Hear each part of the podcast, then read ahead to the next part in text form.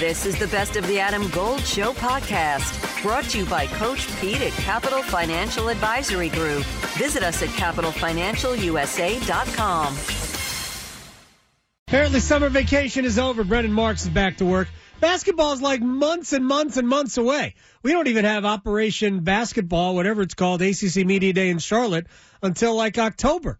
But there's recruiting to deal with and stories to write, and Brendan Marks is on top of it. And he joins us on the Adam Gold Show, covers the Tar Heels and the Blue Devils for the Athletic. Uh, all right, you were you were down there with all of the sweaty people in South Carolina at Peach Jam. How was that fun? What explain that to us?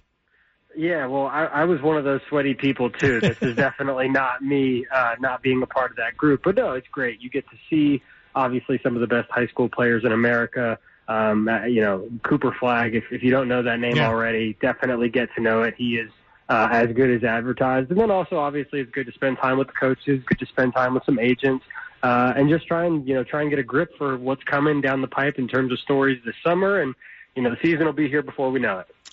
I do not follow recruiting at all. I've always made that very plain to people. I will I will learn about the players when they show up.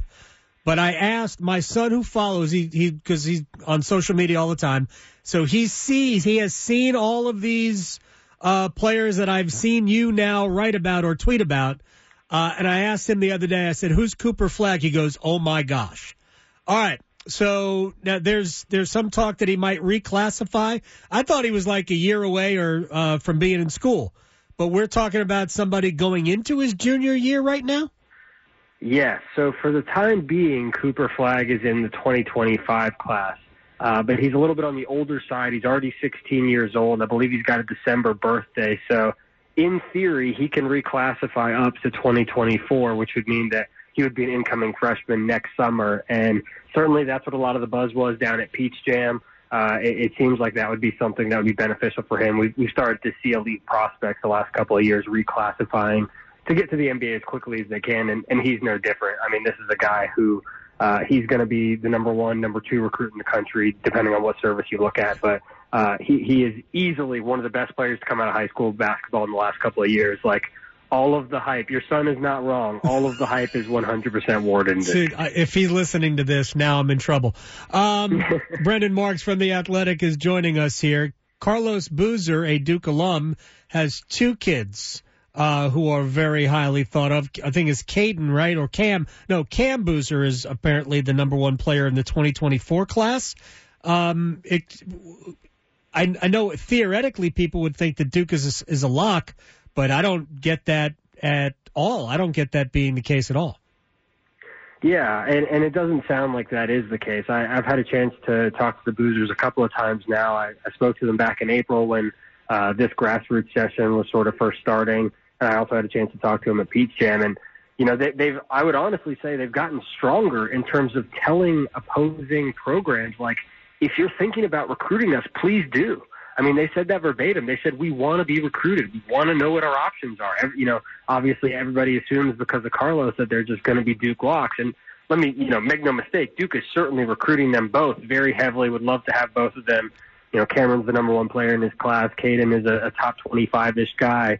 But certainly these guys are saying, hey, Kentucky, North Carolina, Miami, they are they play down in Miami right now yeah. for high school. They're saying, come and recruit us. We want to know what's out there. So, um, you know, a lot of folks are assuming they're Duke locks. That is not the case at all from the way that they have said so, and they've been pretty consistent in that messaging since April. So um, I, I believe them. Again, Duke is certainly a player, but it is not a done deal like a lot of folks assume. Not only the way the the two uh, boys are talking about it, but the way Carlos is talking about it. He like I don't believe at all that Carlos. I don't. Maybe he would be upset. I don't know. Uh, but I don't think he'd be uh, bent out of shape if both kids decided to go to UNC. Not at all. I, I asked the kids that specifically this weekend. I even, you know, said, "Did your dad make any jokes or anything when Hubert Davis offered you?" And they said no. Like, you know, very stoically, very stone faced, because they said Carlos understands, their dad understands that UNC would be a great option. And, you know, Cameron was saying, you know, look what North Carolina did at its power forward position two years ago with yeah. Brady Manek. Like, uh, so I, I think certainly that all the options are on the table. Again, I'm not saying that Duke is not a player. I'm not saying that Duke is not going to be among the finalists. I would expect that. Um, But if they choose North Carolina or Kentucky or Miami or one of these other schools that's recruiting them, people should not be nearly as shocked as it sounds like they are. Uh, they would be right now if it were to happen. Brendan Marks from The Athletic is joining us here at Brendan R. Marks on Twitter. All right, I know that you are very high on North Carolina's prospects. Uh, it, it might be a surprise to some people, might be a surprise to them, uh, but you think there is potential there coming off a very, very difficult season. Why? Why do you have that kind of optimism? Yeah, like you know, I, I think a lot of people look at North Carolina last season and they just want to tank the whole program, and I just don't think that's fair. You know, I think realistically, North Carolina brought back its two best players from last year, and Armando Bacot and R.J. Davis, and it went out and it's it's done a really nice job in terms of the transfer portal and getting Elliot Cadeau to reclassify. Um, you know, the the two biggest issues that this team had last year, especially on the offensive side of the ball, was sharing the ball, you know, had the fewest assists in program history, and three point shooting. They were the second worst team in terms of three point shooting in program history. So what do you do? You go out and you get a couple of elite shooters in Cormac Ryan, Paxton Wojcik, and then at the same time you bring in Elliot Cadeau, who is a guy that even as a true freshman could realistically probably average six plus assists a game. Yeah. Um, you know, I you know I've seen some people say he's going to average double double double digit assists from the jump. I think that's a little ambitious. But I think North Carolina's done a really good job of saying, hey, we, we got to look at what went wrong here, identifying those problems, and then going out and making some very targeted additions. So I, I expect this offense to be much improved. And again, you still have a guy in R.J. Davis who can be an All-American, a guy in Armando Bacot who can be an All-American. Um, I just think there's a lot of really good pieces there, and I especially think after the way last season went, mm-hmm. Hubert Davis and these returning guys are going to have some hunger to them. Could um, could he have the same kind of a, like impact that Kendall Marshall had as a freshman?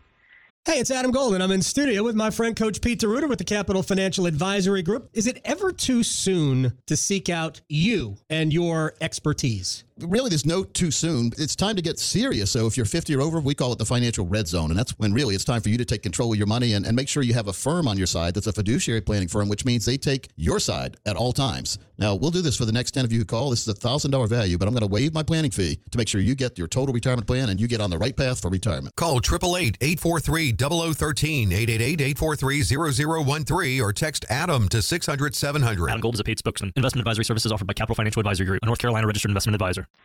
That is the hope. I mean, it is not an exaggeration to say that he is going to be the best passing point guard at North Carolina, probably the best passer, period, that North Carolina has had since Kendall Marshall. I mean, uh, some of the things that this kid was doing, like in the high school level, on the EYBL level, like it, it was insane. I mean, I remember very specifically there was one, you know, uh, game earlier in this EYBL session before he reclassified where he went up, he got a defensive rebound, did not even turn around, did not take a single step, just turned and threw a full court outlet alley oop pass.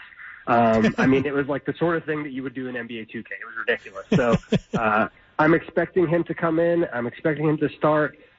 I mean, it, are there going to be some defensive problems having two, you know, smaller side guards at the same time and him and RJ Davis? Probably, but uh, I'm betting that Hubert Davis is weighing that the offense will outweigh those problems. All right, let's get to the other team that you uh, you cover for the Athletic. Brendan Marks is joining us here on the Adam Gold Show. Uh, my son went to basketball. I can't bring my son into this. He went to Duke basketball camp, saw some of the new guys. Uh, I think it was uh, McCain. A picture taken with McCain. Kyle Filipowski is gig- a gigantic human being. He's way bigger in person than you could ever imagine. It almost looks like he's got somebody, like he's on somebody else's shoulders. Uh, he's that tall. Uh, and Jeremy Roach is back on campus. Uh, your thoughts on what the potential is for Duke? Yeah, like I'm expecting Duke is going to start the season, if not as the number one team in the country, then as a top three side. Like they have, you know, comparatively, you think about last year, Jon Scheyer only had two returners, only one of them who had serious minutes. Now he's returning four starters, another couple of guys who provide bench depth. Like it's not inconceivable that you know these four or five star freshmen that Jon Scheyer has brought in, they're going to have to fight for minutes. Right. And quite frankly, I, I think that's a good thing. I mean, uh, you know, I'm just coming down from watching practice here. We've we've been over, uh, had an opportunity to speak to Scheyer and a couple of the returners today. I, I don't think that T.J. Power or Caleb Foster missed a shot while we were just in the gym for 15 minutes. So, you know, I think it's a very different situation in the past couple of years where you know, especially last year, you were relying so heavily on these freshmen from the jump, and it did take 10, 15 games for them to find a rhythm. Now those guys are going to have to really battle just to get on the court. It's a completely different dynamic. So, um, you know, again, Duke has its own issues that it needs to deal with in terms of, you know, figuring out how does the depth work out, who's going to play at center, how do you manage all these guard minutes. Uh, but it's a good problem for Jon Scheyer to have. This is going to be one of the most talented rosters in the country. It you can always find room for more guards in college basketball. I mean, a lot of teams are successful legitimately playing three guards. Uh, there will be times this year where Duke, I could see them playing four, four guards around Kyle Filipowski uh, at times. Jeremy Roach is back. Real quick, uh, I know I've just on your Twitter timeline there was a comment from Roach that he was always coming back. Yeah, and you know, I think realistically that was what made the most sense for Jeremy. You know, I think people saw he he was not invited to the NBA Combine. Um, you know, in talking to NBA scouts and decision makers, there was not a tremendous appetite for him had he entered this year's draft. I would have expected him to to have gone undrafted in that situation. Uh, so it really just always kind of makes sense for him to come back. He's going to get to finish his degree. You know, it's crazy to think, but you know, depending on what Duke does this season, he could end up as one of the more sex- successful Duke players ever. Yeah. Um, you know, if he's able to lead them back to another Final Four, but it makes sense for him in that he gets his, to get his degree. He's going to be able to have been a four-year player now. Again, still has the COVID year. Um, and, and then on the, the same side of things, it's going to be a different role for him this year. He's not going to have to do everything offensively. He's going to have help. And so um, I think that's going to allow him to, to really take advantage of his spots. It's going to really allow him to continue to grow as a leader. And uh, like this is the kind of player when we've seen the best Duke teams, it's when they have that experienced mm-hmm. senior point guard who can sort of steady the ship when things go wrong. He, he showed he had that potential last year. Now he's going to have another opportunity to do the same, but with a more talented roster around him. Might not have the same perimeter shot as a Quinn Cook had in his senior year, but maybe he has an impact that way. And final thing, uh, what do you expect this is probably putting, putting too much on uh, your shoulders here, but what do you expect from Tyrese Proctor? I, I think that he's going to be one of the best guards in the country. I mean, I voted him last year as the ACC Newcomer of the Year because of all of the positive praise coming out of practices from the staff, from mm-hmm. scouts who had been to see NBA folks.